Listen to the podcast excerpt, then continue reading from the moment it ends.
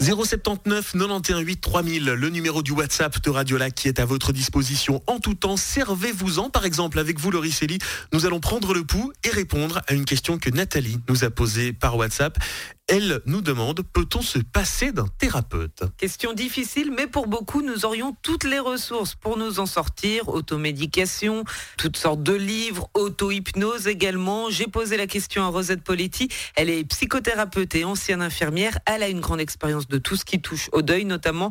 Selon elle, si on a des problèmes graves, il est difficile de se passer d'un thérapeute. J'entends par là des grandes crises qui amènent à de la dépression, la possibilité de continuer sa vie euh, d'une façon normale, avec des grosses insomnies, euh, des crises de larmes, euh, des troubles qui empêchent de vivre bien.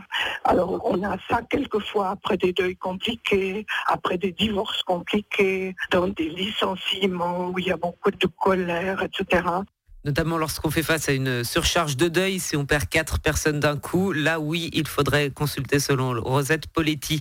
Après un sondage... Pardon, je vous coupe, et, sans vraiment, sans vouloir faire de blague, même si on perd moins de quatre personnes, consulter, parce que parfois on se dit, je vais pouvoir passer à autre chose. Euh, le deuil, c'est très important, et il n'y a pas de honte. Parfois, les gens disent, non, je suis suffisamment fort pour passer cette épreuve. Si ce n'est pas le cas, consulter. C'est propre à chacun. Bien sûr, évidemment. Comment la personne se sent, est-ce qu'elle ressent le besoin de consulter.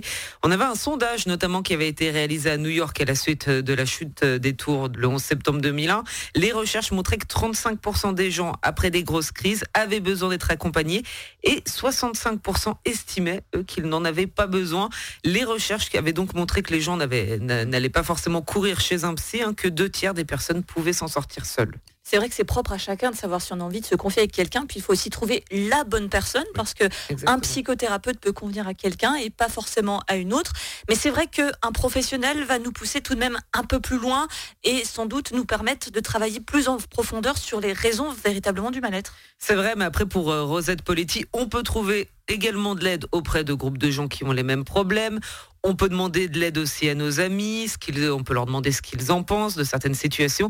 Bref, nous n'avons pas besoin de courir chez un psy, selon Rosette. Selon elle, en fait, on a vraiment exagéré dans l'autre sens. Souvent, on n'a pas encouragé les gens à identifier leurs propres ressources et puis à aider ces gens à, à mettre ces ressources en route. Et leur estime d'eux-mêmes, leur acceptation d'eux-mêmes est beaucoup plus grande quand ils ont pris conscience qu'ils avaient toutes ces ressources et qu'eux pouvaient les identifier et les mettre en route. Il y a une partie du monde immense qui jamais n'a vu un thérapeute, ne verra jamais un thérapeute et vivent une vie relativement heureuse. Vous nous en parliez un peu plus tôt et je rebondis sur ce que dit euh, Madame Poletti. Heureusement que tout le monde n'a pas besoin d'aller voir un thérapeute et que nous n'en avons pas besoin euh, chaque jour. Cependant, un peu plus tôt, vous nous parliez de ces nouvelles méthodes, hypnotiseurs, personnes qui font de la, méditation euh, également. C'est une jungle tout cela, il y a beaucoup de domaines. Comment sait-on qui il faut aller voir? Si on veut vraiment faire un travail de fond, il faut voir un psychothérapeute. Hein. Ce ne sera pas donc un hypnotiseur ou autre, c'est un psychothérapeute mais un vrai, car euh, beaucoup de personnes prétendent être des psys, mais ne le sont pas vraiment, selon Rosette Poletti des gens qui ont une formation, qui eux-mêmes ont dû faire 250 heures de thérapie personnelle, donc ils vont avoir une, sorte de compétence euh, quand même reconnue. Et là, je trouve qu'on dévalorise beaucoup ces gens-là au profit de gens qui ont fait quatre jours de je sais pas quoi. Moi, j'en ai toujours dans mes cours là, et qui s'intitulent thérapeutes parce qu'ils ont fait, euh, je sais pas, quatre à six jours de formation à titre personnel, hein, si vous voulez voir quelqu'un, même un hypnotiseur, je vous conseille d'essayer. Vous ne perdez rien à le faire.